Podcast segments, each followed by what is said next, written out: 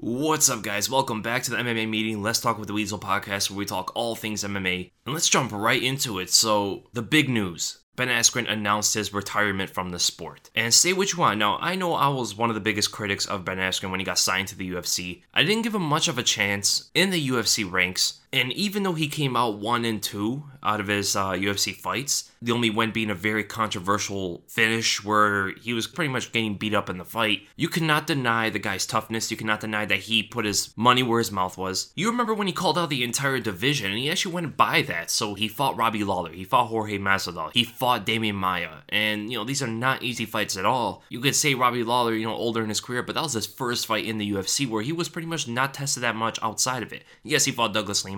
Yes, he fought Andrei Koreshkov, but that was so long ago. Very hard to make that relevant to today's standards. When you look at his skill set and his quality as a fighter comparing to today's standard of fighters. But he did not stand back. He wanted the best fighters, he called them out, and he fought some of the best fighters in the UFC. Even though a lot of them were going to be bad stylistic matchups for him. He wanted to fight GSP as well. Khabib, many really tough fights for him. And announcing his retirement seems like a pretty good thing. He came out of retirement to test himself against the best fighters, and then uh, needs like a hip replacement surgery or something like that, and that's pretty bad. I don't know how long he's had it. I mean, he's been wrestling for a very long time, so maybe even early on in his wrestling career, he's had this hip injury because we all know how hard wrestling is on the body. And if he fought his whole MMA career, or even, let's say, even half of his MMA career with that hip injury, you got to give him even more credit for going through all this. So I have to give my respect to Ben Askren. He definitely made things more fun than I expected him coming into the UFC. Shook things up just a little bit, you know? And that's a good thing. It's a good thing for the fans. It was interesting, it was entertaining, and I wish him a very successful post career adventure. And speaking of Douglas Lima, so we all know Douglas Lima beat Rory MacDonald, and he fought a lot more convincingly than last time. People could chalk that up to Rory MacDonald not being the same fighter mentally. That could be part of it, you know, but nobody could deny that Douglas Lima is getting better, and Douglas Lima is one of the best welterweights on the planet right now. And I still see some people that throw shots at him. They lost to Ben Askren before, and they say, look what happened to Ben Askren in the UFC. You think Douglas Lima is going to do any better? But then again, MMA math doesn't make any sense. And Douglas Lima fought Ben Askren seven years ago, right?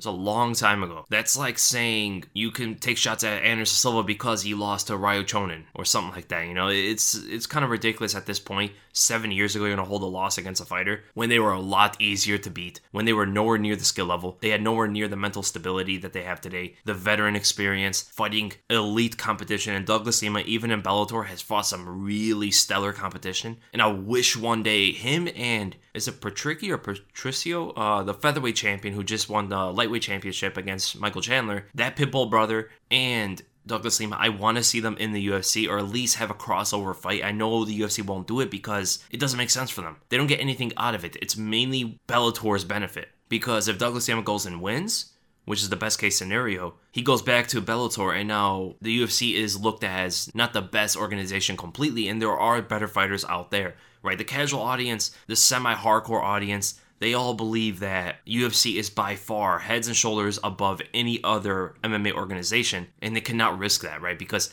the truth is, anybody can lose. We look at Eddie Alvarez moving to one championship, he gets knocked out in his first fight, right? We look at Sage Northcutt fighting a kickboxer who's pretty one dimensional, and he gets starched in the first round. And Rizin, I believe, right? We do see Bellator fighters come into the UFC, but as UFC fighters, and some of them do very well right? This has been throughout time, you know, with Strikeforce, Pride, WEC especially. WEC, of course, was the beginning of the weight classes below lightweight for the UFC, so it's a little bit different. But we've seen it time and time again. Fighters from different organizations go into the UFC and they do very well. This is why a lot of people thought that Pride and Strikeforce compared to the UFC because we actually saw them fight each other. Bellator, we rarely ever see it. And I do believe Douglas Lima would be a top five, at the least top seven welterweight in that division in the UFC. And I think Pitbull can also be there as well in the featherweight division. It's just a shame we'll probably never see it unless Douglas Lima leaves Bellator and goes into UFC. I don't think he's ever gonna do that. He's not old, but he's in like those prime years. So if he's not gonna do that now, it might be too late. We'll say two, three, four years from now to really understand how good he actually was. And that's the biggest thing about Bellator fighters. We don't actually know how great they are unless they fight the absolute best fighters in the world We know Douglas Lima is one of the best because he beat Rory MacDonald. We know where Lovato Jr. stands because he fought Gegard Mousasi and beat. We always knew that Michael Chandler was a very good fighter, and Pitbull went up a division and knocked him out easily early in the fight. So some of these guys we do know because they link the competition up into each other. You know, Michael Chandler going to war with Alvarez and Alvarez becoming that champion in the UFC later. The only way you're going to actually compete with Alvarez is if you actually are a great fighter. And now I do know that we have a what three week gap until the next UFC card, which is going to be UFC on ESPN seven. Alistair Overeem versus Rozenstruik, which is like the most veteran versus prospect that you'll ever get in the UFC. When we're talking about Alistair Overeem, who has over 60 fights professionally, later end of his career, versus Rozenstruik, who doesn't even have 10 fights in his career and is undefeated, right? This is like the perfect veteran versus prospect fight you'll ever get. And it's very hard to tell who's going to win because when Rozenstruik fights, he puts people out with shots you never think would put people out a jab in his first fight. Short and didn't look too powerful of a left hook on Andrei Arlovski, but he has that kind of power. And Overeem, who has the chin that he has, it's going to be dangerous for him, man, in any given moment. Moves in a little bit too much, zigs when he should have zagged, moves left when he should have moved right, and Rozenstruik will land that big shot doesn't have to be a big shot. It could be a jab or something like that because we know he has that kind of power, and that could be it for Overeem for that fight. And that will put Rozenstruik toward the top of the division. And we need more prospects in the heavyweight division because they're all very old, you know. But the rest of the card doesn't look the greatest. You do have Song Yadong. Carlos Condit was scheduled to fight Mickey Gall, and that was sad in one way, to be honest, for Carlos Condit former multiple time title challenger, former interim champion, fighting some of the best welterweights in the world, to can't even get a win right? It's almost similar to uh, Renan Barão, but not as bad. Renan Barão had the biggest fall from grace ever in the UFC, going from who a lot of people thought pound for pound number one fighter in the world. I know Dana White thought that mostly, but there were other people that repeated that narrative to being a guy who just can't win at all. Like he's just getting destroyed by guys he shouldn't be getting destroyed by. Guys without Wikipedia pages who don't even go and do well in the UFC, and he can't even beat those guys. But Carlos Condit is one of the next ones, right? There's Renan Barão, there's Johnny Hendricks, and then I think there's Carlos Condit. He's coming off five losses in a row. His last win was against Thiago Alves, and that was in 2015. And Thiago Alves isn't doing well in his career. So in his last 10 fights, he only has two wins. Martin Kampmann, Thiago Alves. The Martin Kampmann win was pretty good, where he got shut down by GSP. He got shut down by Johnny Hendricks. He got stopped by Tyron Woodley. I know a lot of people say, oh, but Carlos Condit hurt his knee. I don't take that, man. Tyron Woodley took him down, hurt Carlos Condit's knee, and then kicked the opposite knee, causing the injured one to rotate. That's all Tyron Woodley. That's not Carlos Condit. That's not really Carlos Condit making a mistake. He, I think, took in a butterfly hook as he was getting taken down by Woodley. And, you know, Woodley's a tank on top of you. It smashed on top of the leg. And I think he probably noticed it, kicked out the other leg, and turned the knee, and that was it. I think that's a legitimate win for Tyron Woodley, to be honest. Unless like Carlos Condit stepped wrong and that's what happened, then it's something different. But it's actually something Woodley did. He took action and caused the injury himself. If Henry Cejudo lost his fight to Demetrious Johnson because of uh, the leg injury, let's say something similar, he can't stand anymore. It was Demetrious Johnson that did that. He was kicking the legs and he caused that to happen, right? Look at um Jared Cannonier versus Anderson Silva, right? You got to give it to Jared Cannonier. He kicked the leg and hurt it and injured it. That's how hard he kicked it. People don't really bat an eye when someone gets their jaw broken or something like that and then they call it off. People are like, oh yeah, he won. He broke his jaw. But what's the difference with kicking out someone's leg and injuring it? Same thing. You're causing an injury with a blow. It's just not something you normally see because it's harder to injure a leg when you're taking action. But when you do so, you got to give that guy credit for how hard they kicked it, like Jared Cannonier, the takedown as well as kicking it like Tyron Woodley did. It just all goes into the game. And then Carlos of fought Thiago Alves. I think it was with that step in elbow that ended the fight. And then he fought Robbie Lawler, which was actually a very good fight almost beat him. A lot of people thought that he beat Robbie Lawler, and that could be considered a prime Robbie Lawler. And a prime Robbie Lawler is one of the greatest welterweights of all time. And then his fall happened right after that, getting submitted easily by Demian Maia, which I thought was a terrible fight for Condit. Condit's known to have one of the worst takedown defenses in the entire game. Took it down easily, submitted. He fought Neil Magny. A lot of people thought that Condit should be able to win that one got outstruck, got out wrestled especially. He fought Alex Oliveira, which is another tough fight for him, got submitted. Fought Michael Chiesa, got submitted again. And a lot of people think that the big fall after that Robbie Lawler fight was because of all the damage he took from the Lawler fight. He did say when Demian Maia ground and pounded him with that one big left hand, I think, over the top, when Demian Maia was in his guard or half guard, of said he got rocked by that. A shot like that, is known for a granite chin, but if he's getting hurt that easily, by Demian Maia, it's safe to say that the damage he took from the Robbie Lawler fight was very extensive and probably hurt him in different ways, you know. Mentally can't take a shot as well as he did before. Maybe hurt his confidence. Maybe something happened after that because I know he was contemplating retirement after Robbie Lawler fight, but he did fight not too long after in August of that same year. So he fought Robbie Lawler in January 2nd of 2016, then fought Demian Maia in August 27 of 2016. So seven months in between is not that long, you know. Who else do you have on the card? Ben Rothwell's fighting Stefan Struve. Marina Rodriguez is a good prospect fighting Cynthia Calvillo. Rob Font's on the card fighting Ricky Simón. That's going to be interesting. Not the best card, but something more solid than we saw last week. And then the big one. This is what I really wanted to talk about. So that UFC on ESPN 7 card is three weeks from now. And then we're going to have UFC 245 a week after that on December 14. And this card is really stacked. So on the UFC website, there's three fights on the prelims. You do have Matt Brown versus Ben Saunders. You have Ketlen Vieira versus Irene Aldana, which is actually a really good fight. If Ketlen Vieira wins that fight, she should be the next in line for a title shot. And you have Geoff Neal versus Mike Perry, which is gonna be explosive and a throwdown fest. Geoff Neal is more well rounded. He can go for the wrestling a little bit more, but I believe he thinks that he's a better striker than Mike Perry. He's not gonna allow that to happen, right? He's not gonna allow Mike Perry to even show off that he can beat Geoff Neal in the striking. That's gonna be a banger, man. And I'm actually glad it's going to headline the prelims.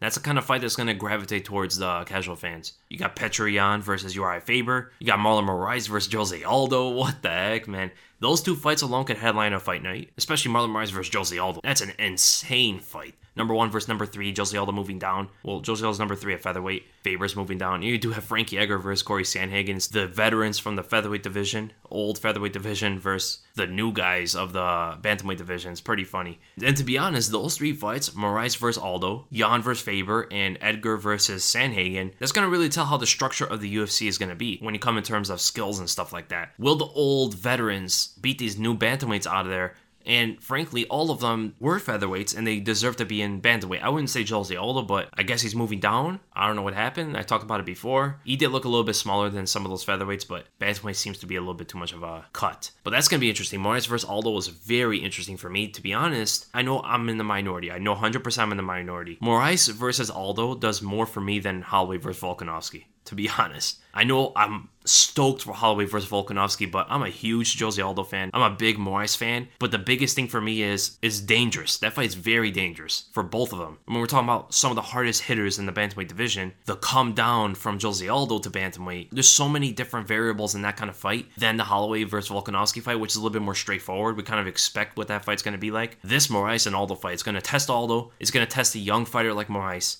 and most likely someone's going to get put out. Both of them will answer back when they get hit. Both of them have insane takedown defense. Both of them are excellent kickers. Jose Aldo might have more power and speed. Moraes has better timing and precision. And when they throw, it's always 100%. Then you have Amanda Nunes versus Germaine de Randamie. Now, a lot of people are looking down on this fight. A lot of people think that, oh, Amanda Nunes is going to wreck Germaine de Randamie because what I usually get, and I see it all over the place, because Amanda Nunes beat Ronda Rousey, Holly Holm, Cris Cyborg, these fighters. That has nothing to do with GDR. If you think Amanda Nunes is going to go out there and just outstrike GDR, prepare to be shocked a little bit people don't give GDR the respect she deserves. Yes, she turned on the featherweight belt, and that's the main reason why people don't respect her, or they might overlook her. But GDR has legit one shot knockout power. She's extremely technical to a master level. She's longer and taller than Amanda Nunes, which is something Nunes hasn't fought in her career besides when she fought GDR. And she sets up things a little bit different than Nunes has ever fought up against. The way Nunes is going to win this fight is the way she won the last one. Take it to the ground, show grappling dominance. It's not going to be as easy as it was in the first fight because Nunes is a grappler, yes, she might have gotten better, but back then she was pretty much just a grappler. And that's what she pretty much knew. She was a black belt back then, I think. So I would say her striking has greatly improved, a way ahead than her grappling has. But it, I don't think it's enough to stifle GDR striking, right? If they stay striking, I think it's going to be pretty even. If not, I actually think GDR might have a little bit of an advantage but she's way more one dimensional, right? The best way for Nunes to win this fight is showcase her grappling, and that is something we don't normally see from Nunes, these days at least. I mean, she submitted Miesha Tate, but it was coming off strikes. We have to see her take down GDR, ground and pound her before that, soften her up a little bit, then probably get a rear naked choke. The last time we really saw something like that was when she fought Valentina Shevchenko the first time, and that was a long time ago. That was before either of those fighters were champions. So it's going to be an interesting fight for people thinking that she's going to go out there and dominate the striking. I think that's a little bit crazy. So right now, my early prediction for that, I do think Amanda Nunes is probably going to win that, but it's a tougher fight than people are expecting.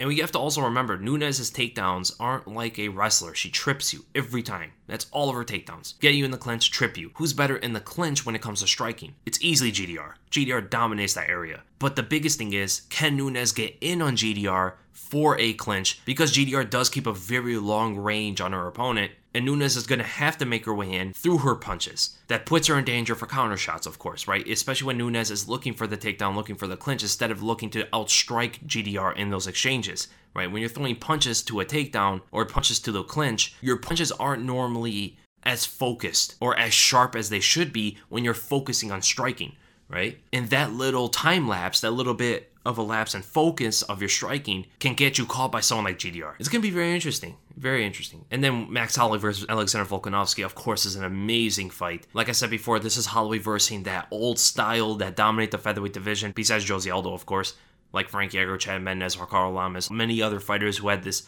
good boxing, strong wrestling, high horsepower style. And yeah, Holloway's versing the best version of that, the 2.0 version of that style in Volkanovski. So it's going to be interesting how Holloway deals with that, with a different kind of pressure, with a different kind of power, with the cardio that Volkanovski has. A trait from many guys Holloway has fought before. He has like that no back down style like Brian Ortega. He has the striking to wrestling style like Frankie Edgar. He has the variety of striking from punches to the head, punches to the body, leg kicks, body kicks like Jose Aldo. And maybe other things that we have never seen before because Volkanovski is still a young fighter, very early in his career, and he's fighting a champion, one of the best champions in the featherweight division, right? Right? But I still think Max Holloway's going to win this. I know Volkanovski has a longer reach with like a 72 inch reach on Max Holloway 69, but he's five inches shorter, right? So he could potentially strike with Holloway, but Holloway, if he's going to keep range on Volkanovski, his reach might seem a little bit longer because of the height difference. And that itself can throw Holloway off a little bit because every guy that Holloway has fought that had a longer reach than him has given him problems.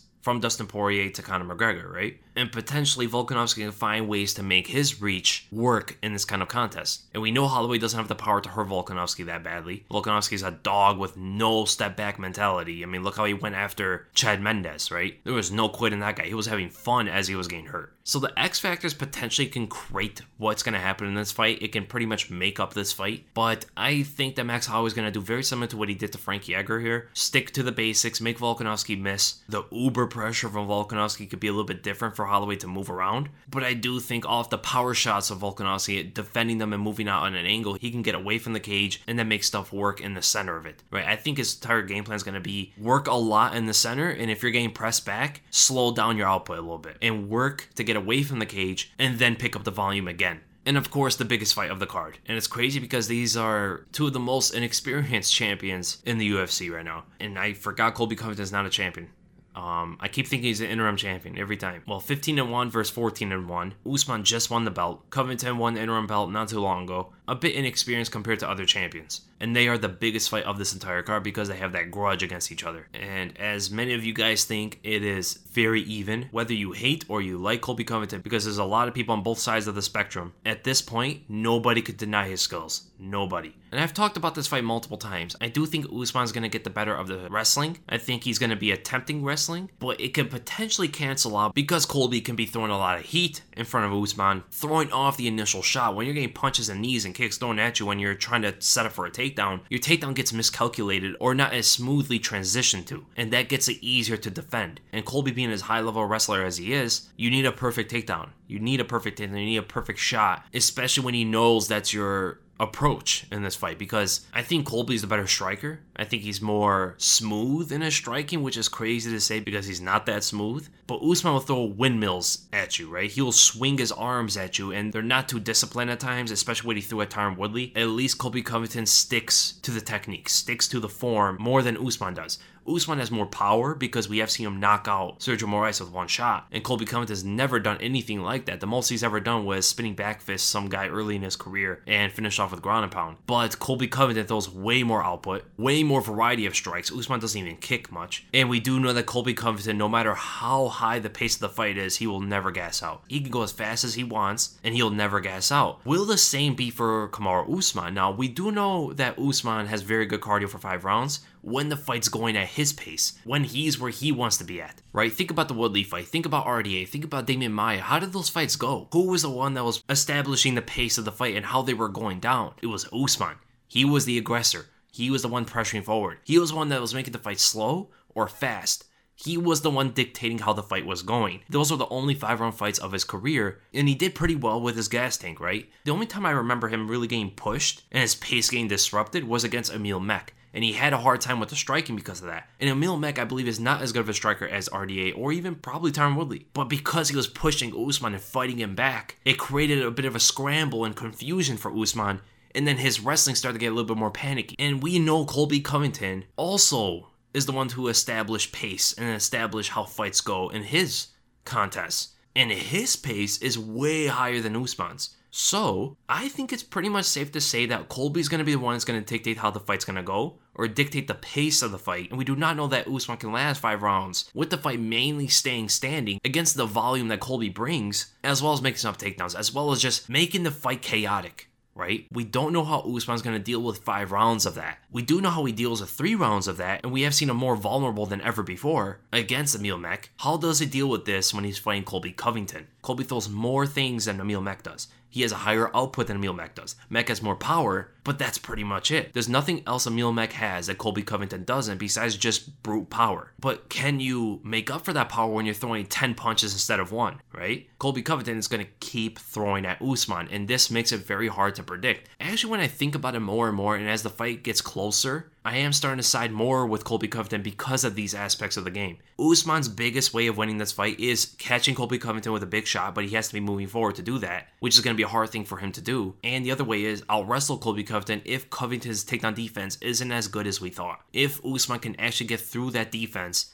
and just keep taking him to the ground and win by a decision because of that. Those are the only two ways I could see Usman winning this fight. Every other way is Colby Covington winning, from constant striking, output, winning by points because of his striking, stopping the takedowns, making a stand-up fight, make Usman confused again, taking down Usman. We know Usman has 100% takedown defense, but this is the best wrestler he has fought in MMA. We know Tyron Woodley has high credentials in wrestling, but Tom Woodley isn't the level of Colby Covington when it comes to wrestling in an MMA scene. MMA wrestling is different than amateur wrestling. So there's different ways Colby Covington can go about winning this fight. And we do know he attempts more takedowns than Kamaru Usman does. He shoots a lot more, he's a lot more active, and that's something very different for Usman. Great card, man. I absolutely cannot wait for this. And what feels even more rewarding than just watching this amazing card is to actually bet on the fights. And mybookie.ag is the place to go. Between the football seasons, NBA, the start of the college basketball season, the great MMA fights are coming up, it's time to get off the sideline and get right into action with my bookie. If you're the kind of guy who likes to bet a little and win a lot, try a parlay. For an example, if you believe that all the challengers are going to upset the champions, you can use all of them as a parlay. Parlays are perfect because they allow you to have multiple picks together for a much bigger payout. So if you're going to bet at this time, do the smart thing and go to mybookie.ag because no one gives you more ways to win. If you're tired of watching the fights from the couch with nothing to gain, MyBookie wants to get your mind off everything else and get back into the game. If you join right now, MyBookie will match your deposit halfway all the way up to $1,000.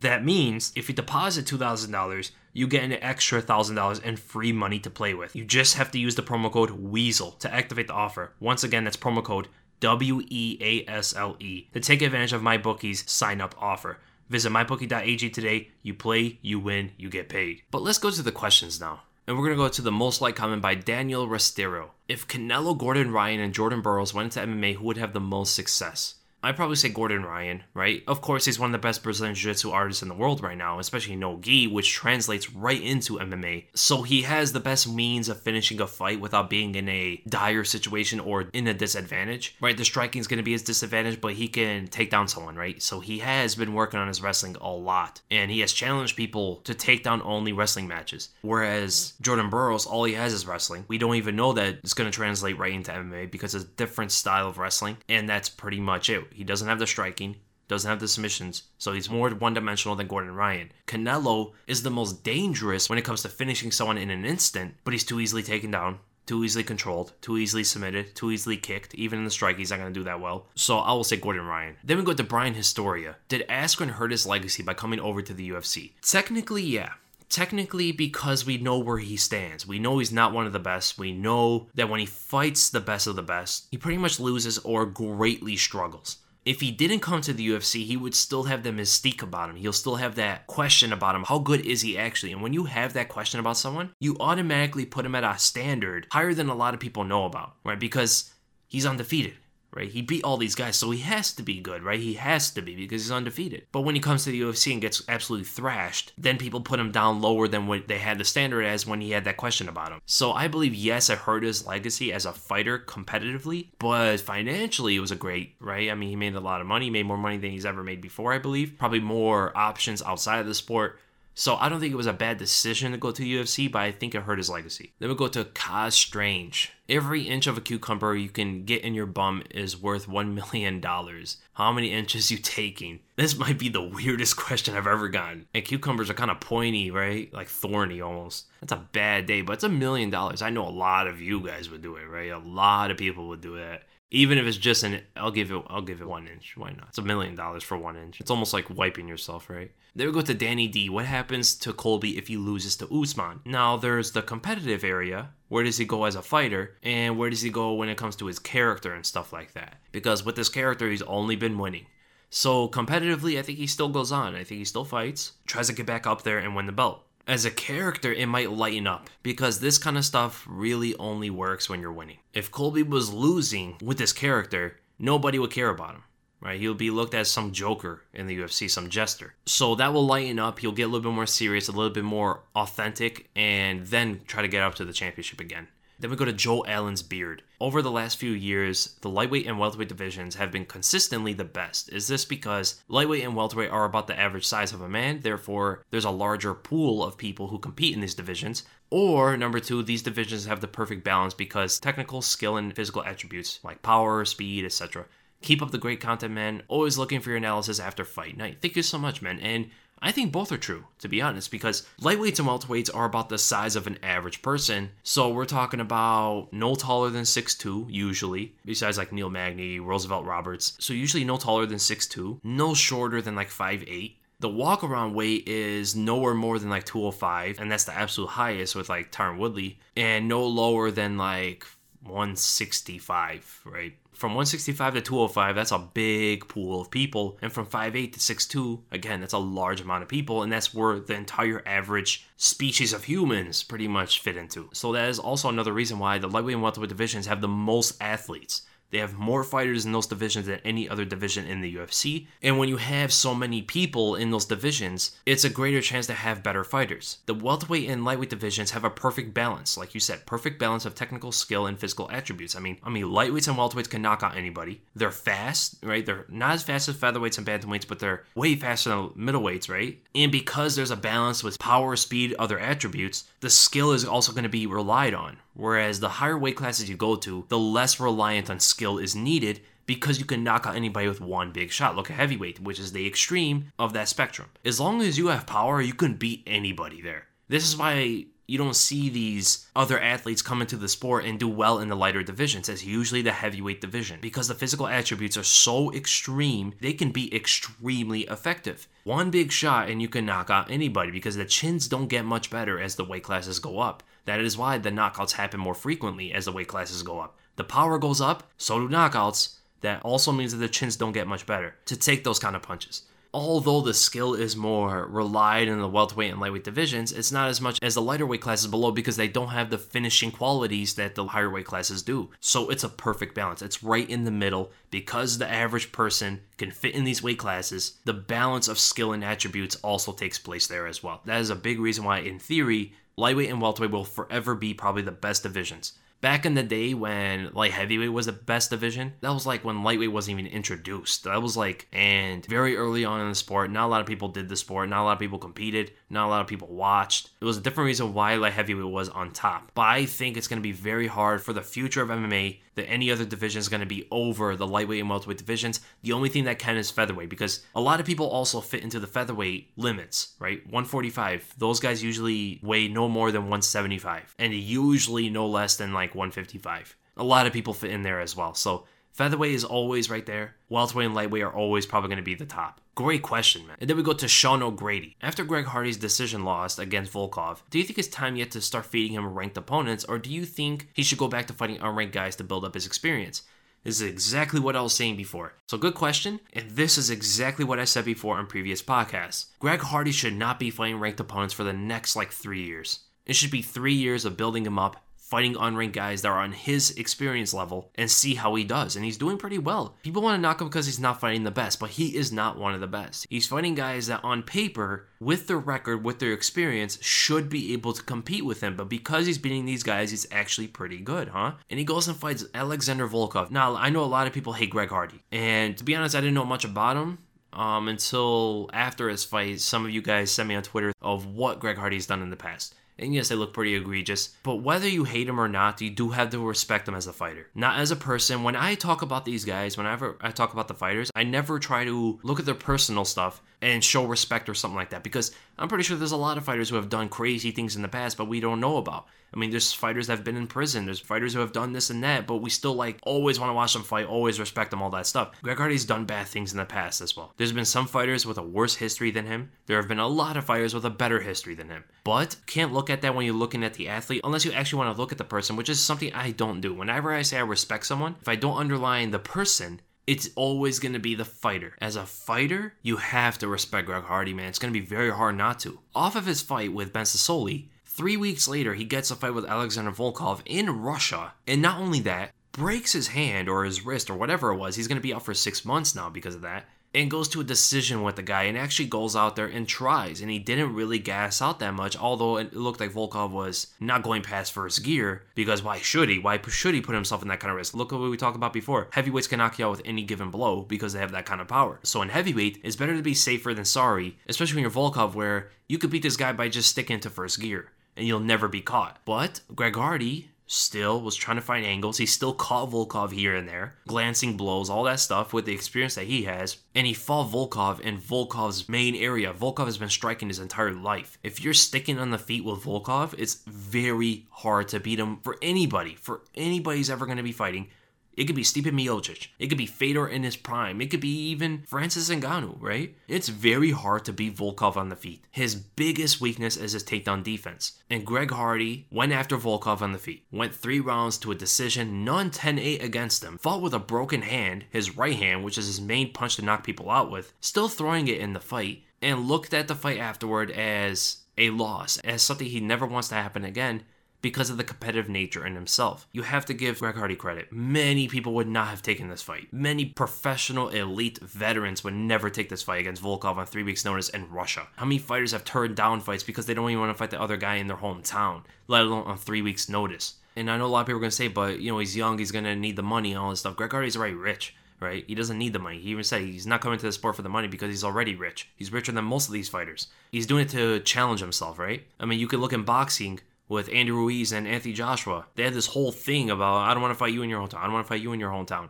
While Greg Hardy on three weeks' notice fighting Alexander Volkov in Russia with a broken hand. That deserves respect, man. As a person in his past, you can't respect that. Although for myself, I am a person who gives second chances and even third if they deserve it. But as for the things he's done in the past in his personal life, that is stuff you cannot respect at all. But as a fighter, what he's done in there and how he's going about himself with this whole MMA career, you have to give that respect. And then we go to I have no idea how to pronounce that. If de Randamie, Covington, and Volkanovski are crowned as new champions, who do you see as the respective nightmare matchups? Interesting, huh? So we'll start with Randamie. I think it might be Ketlen Vieira, or it might just still be Amanda Nunes. For Randamie, you need someone who can mix up striking with takedowns and have strong takedowns. More importantly, takedowns from a distance, and I think Vieira is better than Nunes at that. So I might say Vieira, but there's nobody that really creates a nightmare for a GDR, to be honest. As for Covington, to be honest, man, Covington could be a lot of these guys. He could be Masvidal, he could be Woodley, he could be Edwards. Edwards doesn't have a strong wrestling game. He already destroyed RDA, beat Demian Maia. Ponzinibbio will be a hard fight, I think. But is he a nightmare matchup? I don't know. He would beat Stephen Thompson, destroy Nate Diaz, destroy Anthony Pettis, already beat Robbie Lawler, destroys Ben Askren. Vicente Luque will be interesting, but I think Luque doesn't bring the wrestling defense to hold off Covington. Gilbert Burns will be interesting because of his Brazilian Jiu Jitsu. So that's an interesting one. Geoff Neal, no, Geoff Neal will get dominated. I would say either Ponzinibbio or Burns. But I don't think either are like a nightmare for him. I would say Ponzinibbio is a tough fight because of his takedown defense, and Covington does not want to strike with him at all. Like, at all. He doesn't want to stay on the feet for a second with Ponzinibbio. And Gilbert Burns, yes, he'll probably get taken down, but he would be gladly to go to the ground because of his submission threat. And he has knockout power, but he wings punches, and that's a bad thing. So probably Ponzinibbio, but no one's really a crazy nightmare matchup for him. For Volkanovski, I think it might be Korean Zombie. Ortega would be a very hard fight for him. Zabit would be a tough fight for him, but I don't think he's a nightmare matchup. Rodriguez would be very interesting. And if he's squirmy enough, fast enough, he can get away from anything Volkanovski throws at him. Korean Zombie, he has many ways to go about beating Volkanovski in every exchange. I think he's a better boxer. He has knockout power. He's very fast. He has great grappling. Not strong takedown defense, but his ground game is very dangerous. I don't know if Volkanovski wants to stay on the ground with him, but we have seen Chan Sung Jung get knocked out before. We have seen him get caught before. He's better these days. He's more slick. It's either him or Rodriguez, I think. Rodriguez can be like a mouse where Volkanovski can never catch him, and if Volkanovski ever exposes himself a little bit too much, he can get head kicked at any moment. And then we go to Ned's MMA podcast. How do you think an average fighter from today's generation would do in the Matt Hughes, Rich Franklin era? For examples like James Krause, Andrew Sanchez, guys would never reach the top 10 but are part of the newer era of today. So we'll take James Krause because he just fought, right? He's in our fresh memory. If James Krause went in the welterweight division back then against Matt Hughes' era, I think James Krause will be a top five fighter easily, without a doubt. Will he beat Matt Hughes? That's a tough fight because Matt Hughes has superior grappling, but his striking is nowhere near where it should be at, and he didn't really have much of a chin. Um, I would say James Krause will give Matt Hughes all that he can handle, but Krause can also get controlled and beaten on the ground from Matt Hughes. Matt Hughes is a very strong wrestler, great grappler, good submissions, scrambles very well. The only thing is he gets tagged, he gets hurt every time. And Krause is longer, taller than him, might even be like the same size when it comes to weight. So these newer guys, if they go into the older era, they would all be like top five fighters easily. The game has evolved so much from back then. Like in the middleweight division, if you bring in Cesar Ferreira, for an example, into the older era, he would look like a monster. He would be knocking people out left and right. People would think he's like the next all-time great fighter. Way more multi-dimensional than anybody else of that era. Like Hector Lombard, right? Hector Lombard will go out there and just start putting out fools left and right might become champion, you know? So it's not great to compare the older era to the new era whenever people want to say who's better if they fought each other, you know, Chuck Liddell or Jon Jones, right? Rich Franklin or Kelvin Gastelum. There's some that you can when it comes to heavyweights, such as Fedor, right? Fedor can come out there and beat many heavyweights because, again, the skill isn't as reliant. And he's way more skilled than a lot of heavyweights today because he relied on those skills, whereas a lot don't today. So it's a little bit different. When you go to the lower weight classes, it changes the dynamic of it. And then we go to Connor. Max Holloway with one punch knockout power versus Zabit with elite cardio. Zabit beats him. Zabit's only, only weakness, only vulnerability is his cardio. That's it. Like everywhere else you see him, he could wrestle from far, he could wrestle up close, he could chain wrestle, he can shoot blast doubles, great Brazilian Jiu Jitsu, great judo skills, amazing boxing, great kicks all over the place, long and tall, doesn't have power, but he has speed to get in and out very safely, great defense and great offense across the board. I would say the other thing is uh, light kicking defense. I guess that's another hole in his game, but Holloway doesn't go that way. Holloway's shorter. He punches very short. He has good combination punching, but he's not going to be able to get to Zabit that easily without getting countered. He doesn't have the wrestling. He doesn't have the takedowns to get after Zabit. And Zabit can go for a different style, that Sambo style against Max Holloway that Holloway's never fought up against before. Chain wrestling, of course. Many things that Zabit can go after Holloway that Holloway's never fought up against before. And on the ground, it's going to be interesting because how long Zabit is. He can keep people down a lot easier than shorter fighters can because he gets the back so quickly. That's a huge thing. We've seen that against Sheymon Moraes. When Sheymon Moraes stood up immediately, Zabit instantly squeezed in those hooks and got his back. So I think uh, Elite Cardio Zabit does beat a one punch knockout Max Holloway because Zabit really won't give that kind of opening on Max Holloway to land that one punch knockout. And Holloway, even though he has one punch knockout in this scenario, he still fights like a combination puncher.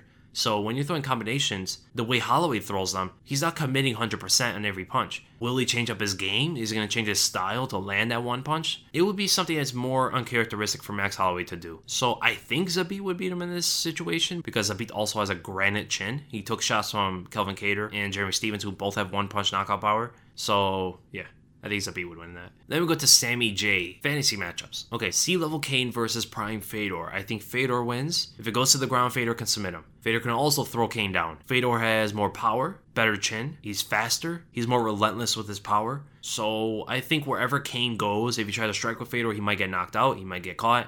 If he goes to the ground with Fedor, he might get submitted. The danger of Fedor is a little bit too high for that. Sea Level Cain versus Stipe. This is a good fight I'll actually go with Cain in this one. I think he could throw the leg kicks, the body kicks. His wrestling is going to be maybe equal to Stipe, somewhere around there. But Stipe is slower. He's going to make Stipe work against the cage. Cain could smother Stipe with his boxing and then clinching up against the cage, all that sort of stuff. I think he wins by a decision, probably. And it's a tough fight. It can go either way, but I think Cain might edge that. Romero versus Prime Fedor. Oh man, that would be destructive. Not too different in size either. I'll go with Fedor because I think Romero will gas out. I think Fedor will get beaten up a little bit in those first two rounds. Romero does have better striking though overall, but he does gas out tough fight to call. I'll stick with Fedor, but it's very tough. GSP versus Usman or Colby. I think GSP beats both of them, to be honest. I think GSP definitely beats Usman. I think he could stop the wrestling or make it as inefficient as possible because of his takedown defense and because of his range, and also keeping that jab on Usman the entire fight. Pick his shots, move around, make it a point fighting contest on the feet, disrupting Usman's setups. And as for Colby Covington, this will be harder because Colby doesn't allow GSP to rest or even establish a jab. So if he could take away GSP's jab, jab, it becomes a lot easier for GSP. But Colby isn't as strong of a wrestler as Usman is, and that's going to be harder to take down GSP, but he can work on GSP. Um, this would be very close. This would be very, very close stylistically on the scorecards. But we have seen Colby get taken down by RDA before.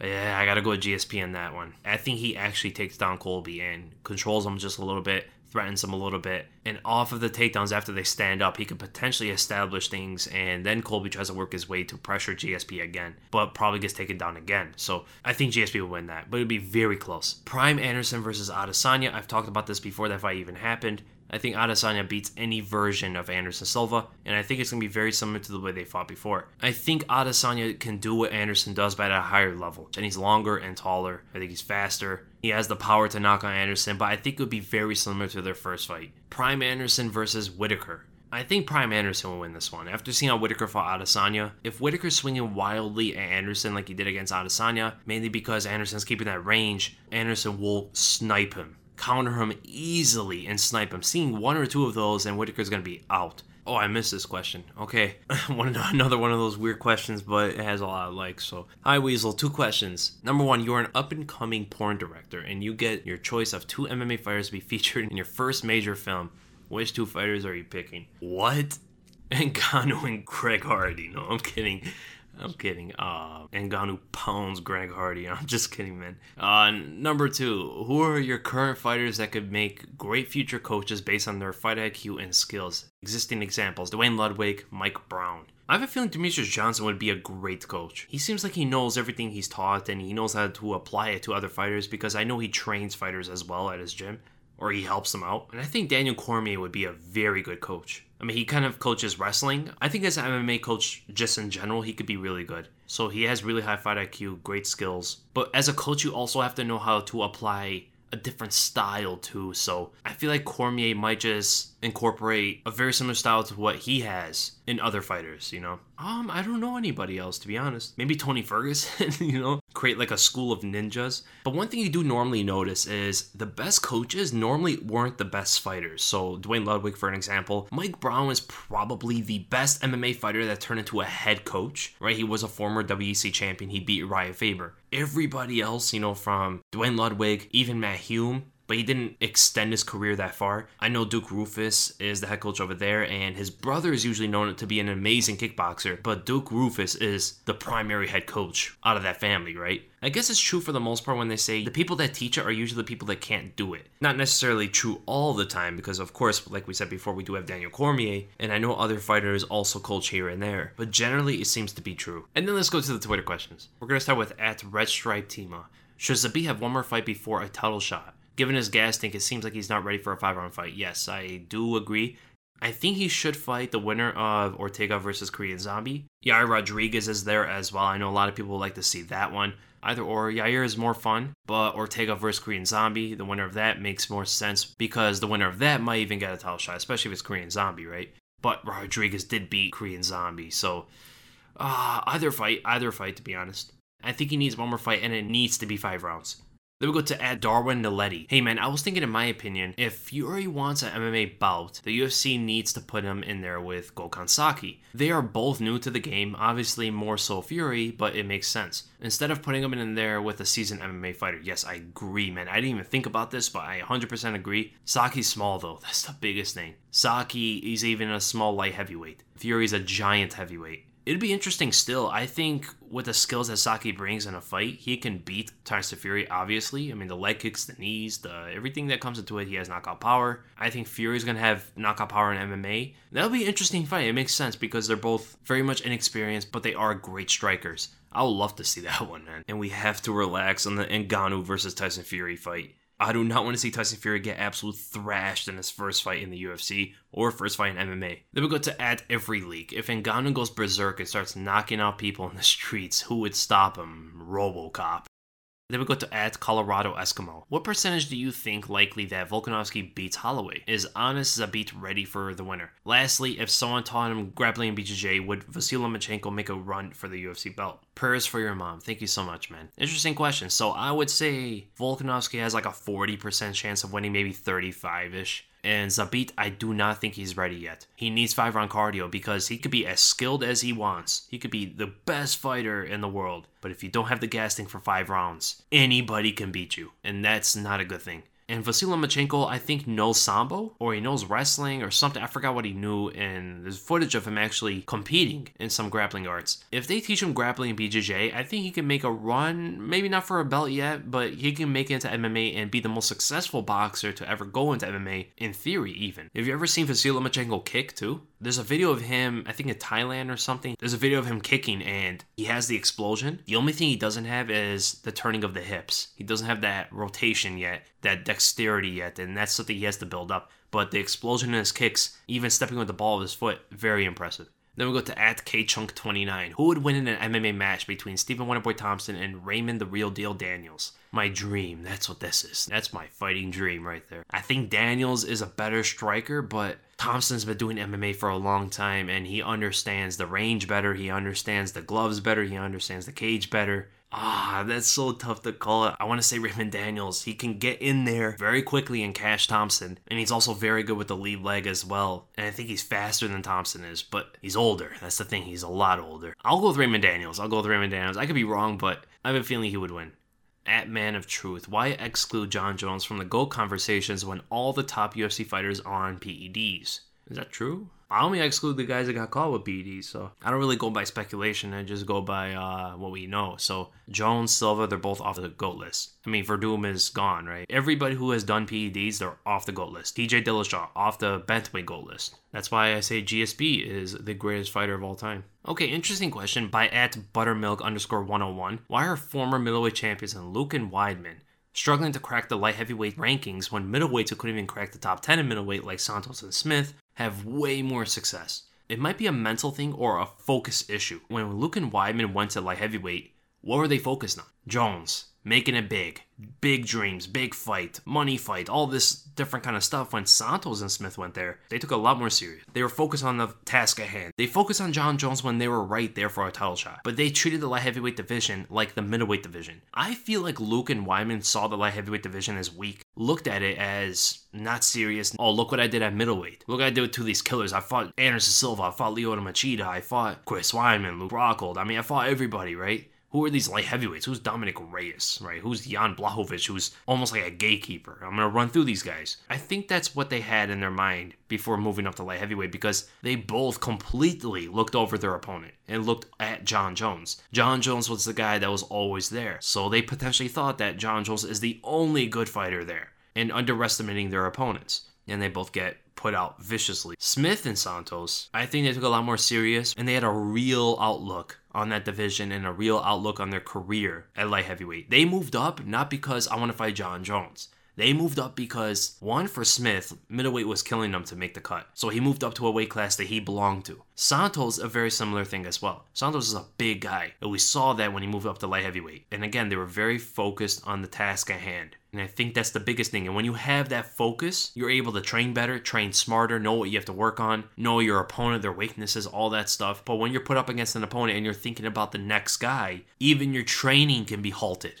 And another thing is, Luke Rockhold and Chris Weidman have been knocked out plenty of times at middleweight, or they've been hurt plenty of times at middleweight. Whereas, yes, Smith has as well. Santos has been knocked out before, but I think Luke and Weidman have taken more damage at middleweight. And I realized something about Rockhold and Weidman, and that is they kind of follow the trend of the sport. Before the McGregor era, before the entire entertainment era, they were a lot more honorable, they were a lot more humble before a fight. Even Rockhold, as arrogant as he is and was, he always kept it down low and showed respect to his opponent, other than Michael Bisping, right? Michael Bisping, the only guy that he had some kind of beef with. Everybody else, it was a lot more cordial. And then once the entertainment era came and he became champion, which is around that time, that is when you start to see Rockhold be a lot more brash and arrogant, and even Weidman talking trash, which is something he's never done before. Remember that press conference when everybody was acting like Conor McGregor and it was a lot of Weidman and Rockhold talking, which for their first fight they didn't do that much? I think they just followed the trend. They understood that McGregor's making money.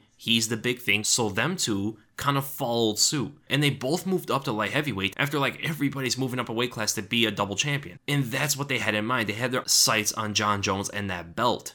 Not on the next contender. So I think that also played a little bit in it. If you look at the psychology of this, they always seem to be following the trend. And that is never a good thing. Just be your own fighter, be your own person. Smith and Santos both went up to light heavyweight, not looking to be double champions, not looking to be the next McGregor, not looking to be this trash talking fiend, nothing like that. They moved up, want to challenge themselves at a higher weight class where they're more comfortable in, and they felt more confident up there. Isn't that crazy though? Like without thinking of the of the explanations, without thinking of the reasons why, just seeing the names Thiago Santos and Anthony Smith as the top best fighters in light heavyweight division, they made it up there. They fought for the belt. They looked good, especially Santos. And when you look at former middle middleweight champions who were thought to be the greatest middleweights of that era, they go up and they get viciously KO'd. That is actually pretty wild, man pretty weird to see. I mean, I've been watching Santos and Smith for a long time. I saw Santos' first fight in the UFC. I saw Luke Rockhold's first fight in the UFC as well. I've seen these four guys progress through the middleweight division since they got into the organization. And Santos and Smith were always looked at as like journeymen. Santos had one run before he got knocked out by Gegard Mousasi, but other than that, nobody really thought much of him. You know, the knockout loss against David Branch was like a nail in the coffin for the fans looking at his career. And Smith just never had anything great going on. And I'm very happy to see them in the light heavyweight division and actually giving Jones some fits. Santos, still to this day, I believe beat him. I still believe Thiago Santos beat Jon Jones. And a lot of people do as well. And for some reason, everybody is ignoring that. Everybody just like forgot about that fight. And I know it's because Jon Jones could have done more. He didn't show everything. And I think that's why a lot of people just kind of ignore that fight. But with Jon Jones not doing much, Santos fought with no legs. What would you rather be? Holding back in a fight or fighting with no legs? I mean, which one will degrade your performance more? I'm pretty sure fighting with no legs, no knees is pretty hard to do, you know? So that's the end of the podcast, guys. I hope you guys enjoyed the episode. And if you did, make sure to give it a like. Make sure to subscribe to my YouTube channel if you were listening to the audio version of this. And again, thank you guys so much for watching. And I'll see you in the next episode.